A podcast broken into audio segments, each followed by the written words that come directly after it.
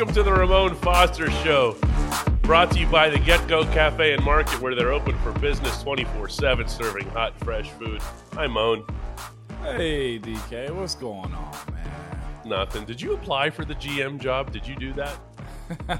I didn't, but I probably should have, uh, just because it seems like a nice gig. Not because it's fun. There's a lot of crap that goes along with it, but yeah, it seems like a nice gig. And Omar Khan, of course, is the Steelers' choice. Uh, the the team, let's put it this way, they didn't exactly walk down the hall and knock on the next cubicle, did they? I mean, this was sixteen interviews, six second interviews, yeah. including Omar Khan and Brandon Hunt, before Omar, the guy at the next cubicle, got the job. Uh, what do you think, first of all, your just initial impressions of him getting the job? Glad it's somebody that we know. Glad it's somebody that's going to embody what Pittsburgh is.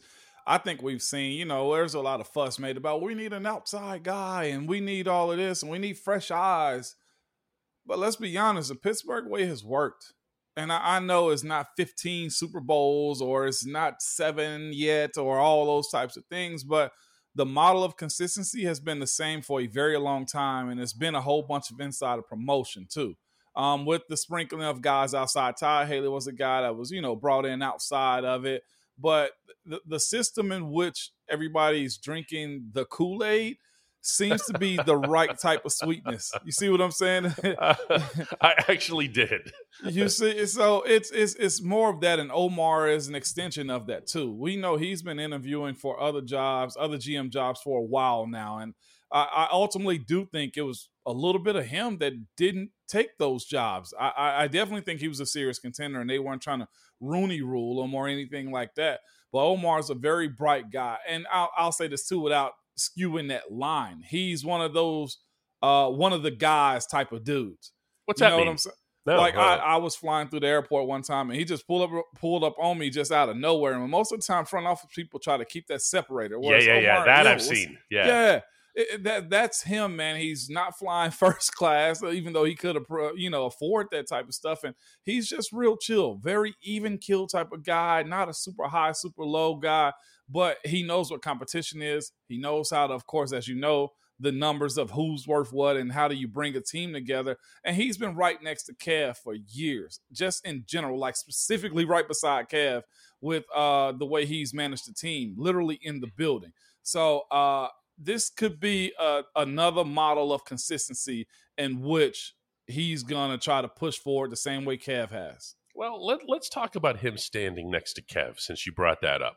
Because here's my thing with him. Okay. I think of Omar the same way I think everybody in the football world thinks of him, which is he's the cap guy. Mm-hmm. Okay? He's the one that – and every time somebody signs a contract of some kind and, and everyone goes, Omar Khan, the cap genius. Dun, dun, dun. And it's it's like – it's the only thing we'd heard about him. Now, yeah. if he's standing next to Kevin Colbert and he's standing yeah. next to his other scouts and he's processing information, mm-hmm. is there – hear this out – is there a danger that maybe he starts thinking that he is a football scout guy? Do you follow me? Or is he? Is he? Does he actually have that football acumen? I don't know. Yes. Yes, he does. Okay. He's, you know, just as much involved as anybody else when it comes down to that thing. I'd almost, I'd say this. Anybody that's in that building is a football guy. Okay. All the way up to, to the film guys and all the way down. Like we've had conversations with, you know, the staff in the, in the kitchen. In the cafeteria, like they know the game. They so actually do. You see what I'm saying? And I'm not making stuff up or trying no, to, you know, he's not. A, not trying to paint a picture of, oh, this is just uh, me gaslighting. No, he, they're they're that good. They understand everything about the game. Omar's not been in that building, and you don't get this job by just hanging on and just knowing the business. He's got to be, I'll say this, the role in which he's got to break down and watch film probably is going to escalate a little bit more because who he chooses to bring in is part of his job. You know, you got to be able to still build a team. You got to know the type of guys that you're getting. Like Kev said, and everything that they're doing, you know, we, we look at the talent and we find the talent. It's on them to go ahead and flourish, be the flower that they know they're going to be as far as their careers go. When it comes to what Omar's doing, like that's the other aspect of his job that he's got to take, I think, full steam ahead as far as what, what guy, what type of guy, What does he embody? And what does it do for this actual team? I'm looking forward to seeing what his first pick is going to be. Yeah, you know, you mentioned, we've mentioned a couple of times here, Kevin. And when Kevin retired just now, mm-hmm. a lot of what we heard, including from you, was about the human, about the humanity. Yeah. And then we saw that come out, those emotions, when he walked past the trophies for the last time to go to that press conference with Mike Tomlin and everything else. Um, I, I don't want to attach one human to another and say, he really needs to be like Kevin Colbert or whatever.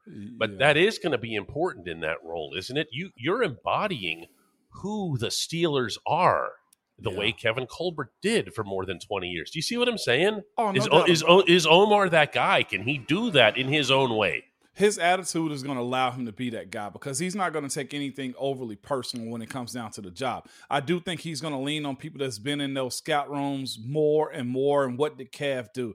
I've seen Cav do these types of things. And yeah, you're right. We're, we're hinging on the fact that the success of the Steelers has got to be very Kevin-like. And I think that's why it was easier for uh, Mister Rooney and the front office to make that decision of, Omar, you are the guy. This isn't a passover to be, hey, yeah, you deserve this. No, he had to have earned this. And I saw certain people saying they wish they'd have grabbed somebody else, but the the way it operates inside of that building, everybody is on the same page. And I think that's what Omar comes into play as far as the decision-making to make him the new G M of the Pittsburgh Steelers is everybody know that he was directly under Cav. And the way Cav's going to ran it is going to be very similar. And there, there'll be some Omar Khan things, but in general, he knows it. He's been around the game. He understands the way a team is devised because he's the one that made everything fit. And trust me, the other aspect of what Omar has going on is we've had some crazy, uh, whether it's Le'Veon's uh, contract, whether it's A B's contract, trying to figure that out, whether that's been Ben, whether that's been mine, whether it's been Marquise's, all across the board, the decision to let, you know, Bud get franchised and then go. Like, this is just recent stuff. And he's been through all of these things. And and to see him be under, he's been in Pittsburgh since two thousand one. He has. That's something that people I don't think are even aware of. And he, that ought to tell you, it's almost as if it's a, a, a bottom to the top type of climb that he's mm-hmm. had. And it has been a long time. And before that, he's he was in the uh, N F L in nineteen ninety-seven with the Saints. Mm-hmm. Like, Omar also speaks, I think, like three or four different languages also. He's an interesting individual, and it's going to be it's going to be fascinating to see how he matures into this role. Although, again, it does seem kind of funny to say that since he's been around for such a long time. Uh, when we come back, let's talk a little about the defensive middle of the field.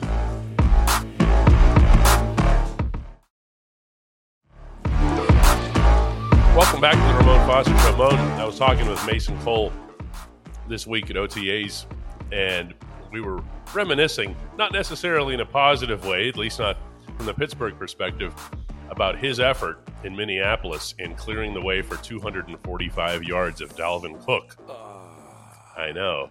The game that got Joe Green to criticize the Steelers, okay? Mm-hmm. And, uh, And and Cole said, you know, hey, hey, you know, we can turn that around. We can, you know, we can be the we can be the guys that are doing that now. And I'm yeah. thinking, all right, that's pretty cool. But I'm also thinking, what is it that the Steelers will have done to address the middle of the field? Because the part of that that was so excruciating was that the Vikings just went boom. I mean, it, it was not messing around. It was like the first time anybody done that since Leonard Fournette in Jacksonville, remember? Yeah, yeah. No, no no doubt about it, man. It, it's got to be met by some angry guys. Let's just be completely honest with you. All right, who's that? Is it Miles Jack? Is he an angry guy? It, well, I'll tell you this. The, the angriest of, of either one of them that's going to start in the middle has to be Devin Bush. It has to be, but will it be? I, I don't know if we we dove too too much into, you know, him not being, his, his fifth-year option not being picked up. I won't front. I, I know I give first-rounders a lot of, uh, you know, crap just as far as the, the, the chances that they get and the expectations that they got to live up to. But I'd be pissed if I was him. You know, here he is hanging on the, you know, got all this baggage in his bag as far as moving up to go grab him. Like, they hadn't made a move like this since Troy Polamalu. from my understanding, going to get a guy like this in the mm-hmm. first round. You are a legacy because your dad played in the N F L, which isn't his issue. It's just something that drags along with him. Coming from Michigan, uh, you know, the way he played there. And I know the A C L kind of derailed him a little bit, but I still feel disrespected as far as not picking up my fifth-year option, because that, that means that I didn't do what I was supposed to do, and y'all don't trust me enough to get back on track with what I what you think I can do. Um, so I, I'm playing both sides of just saying he's got to come out. I'm talking about fast. He's got to come out more angry, more uh, uh, concentrated in everything he do than no other year he's ever had before. Because if he has the opportunity to hit the market after that fourth year and they can't keep him that fifth, then he can hit his payday a whole lot sooner. You know, because that's the other side of, of playing playing the game and loving the game is you're trying to make a living out of it. And Devin is too young to be, you know, not being picked up as fifth-year option and labeled as a bust or, you know, all types of things that got to go along with that, because you were looking at the middle. We got Devin Bush, Miles Jack, and we got Robert Spillane as far as middle linebackers that we know and that we trust. And as far as pedigree goes, I'd almost say Devin Bush has the best out of all three of those guys, respectfully. He the should. Thing, yes. He thing, should. He he, he should. Yeah. But the, the difference is, is the tenacity and, and I guess the will to show it every well, single game, okay. and which is what something I've seen Miles Jack do in playing against him and watching him on film. I, I know you like him. I, I can't help but take that same thought, though, and, and, and apply it to Bush, because there were times last year. Look, I'd like to think that all of us gave him a pass yeah. on the knee injury, okay? Everyone understands that it takes time to come all the way back from that. And when you're an athlete like Bush yeah. who relies on a single-step explosiveness, yeah. okay, every little bit matters. Mm-hmm. And when you lose that, this was the part that bothered me about him. It wasn't that. It was that he looked occasionally dispirited about okay. it. He looked he looked demoralized. And, and at the same time, things that maybe someone like me who's watching the film and saying, hmm, that's not much of an effort there by Devin Bush. When I hear the head coach go completely to bat for him, mm-hmm. that tells me that the head coach knows what Bush was actually dealing with and trying to keep a positive mind frame instead of ripping him. Do you follow me? Oh, yeah. And and Coach T will allude to those things, and the D C will also. But, it, you know, like I know, none of that means anything except for he gets one more year, and, and it's, it's it's also he has that first round tag, okay? He's going to get that shot. And, tech, and no, not technically. He is still a starter in this league. Mm-hmm. Let's not misconstrue that. Um, but he's, I, I'd almost kind of say a little bit with, you know, the transition of Vinny going out and Devin being the guy moving back in, the leadership side of what was expected from him, maybe he just didn't know. And I don't want to give him that excuse, but you know, like I know, D K, it takes time to grow and to be able to understand how and why you play, and, and not why you play, but how you play, how to be a professional all the time, on top of having that year of trying to, you know, rehab that A C L back. I want to see him bounce back. Again, we know what Miles Jack got in from him. He also has some older dudes, and also the lack of having an injury too, that led him, that showed him how to be a pro. And that defense early on for him with Calais on it and Ramsey on it, like he was just able to play the game. Devin's got to be able to do that this year, not just that, but lead them too. When we come back on this fine program, we're gonna do uh, we're gonna do a, a very different Hey Moan segment.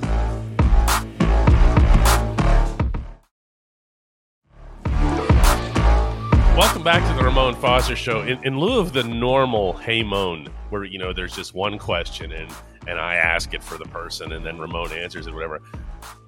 One of the things that comes this way a lot from people is, how do I leave the Hey Moan? Like, how do I do this? Okay, well, so our man George comes in here the other day into the headquarters uh, of D K Pittsburgh Sports and is like, we just gave George a headset. George does Hey Moan, hijacks the show, basically. Everything else. And we had a lot of fun. Now, that's one way that you can do this. We usually tape this around twelve thirty, uh, between twelve thirty and one p.m. Uh, Eastern time. Now, that said, how you do this Blake says here, and this could be today's Hey Moan, Hey Moan, two twenty-four Fifth Avenue. I'll be guest hosting for the foreseeable future. You know what? Let him in, D K. Let him in. I, I love it. So what I'm going to do here is let you know that you can leave Hey Moans uh, on D K Pittsburgh Sports in the comments. We'll see every last one of them. Yeah.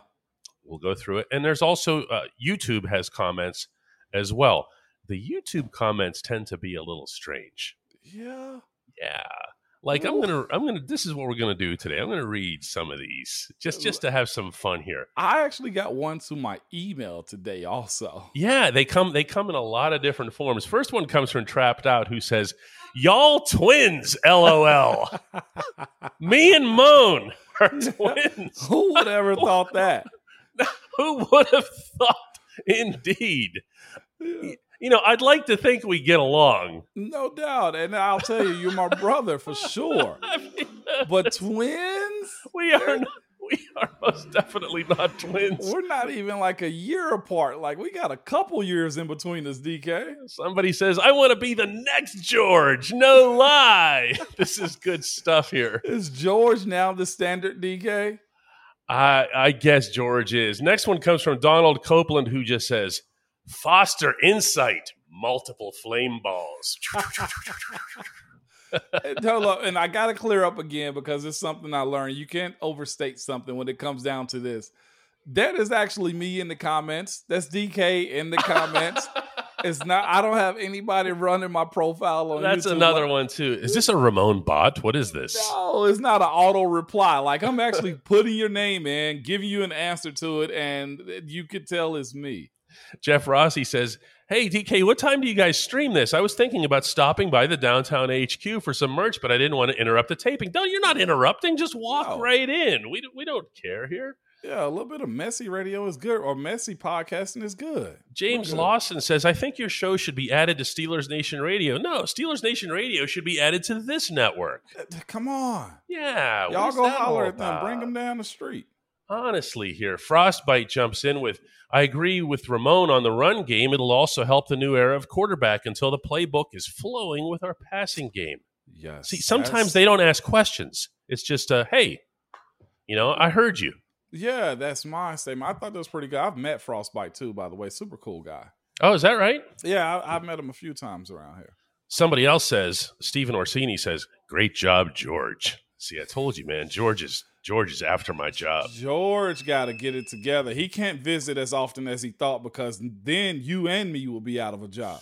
We can do, as long as I'm running through these. There's one serious one. It comes from James, who says, hey, Moan, what did the players really think of Colin Kaepernick and then others taking a knee in protest? And do you ever see him in an N F L uniform again? That's Man, fair. Man, I think Colin's getting a little bit of a dip, dodge, dive, and dip out of um, just publicity.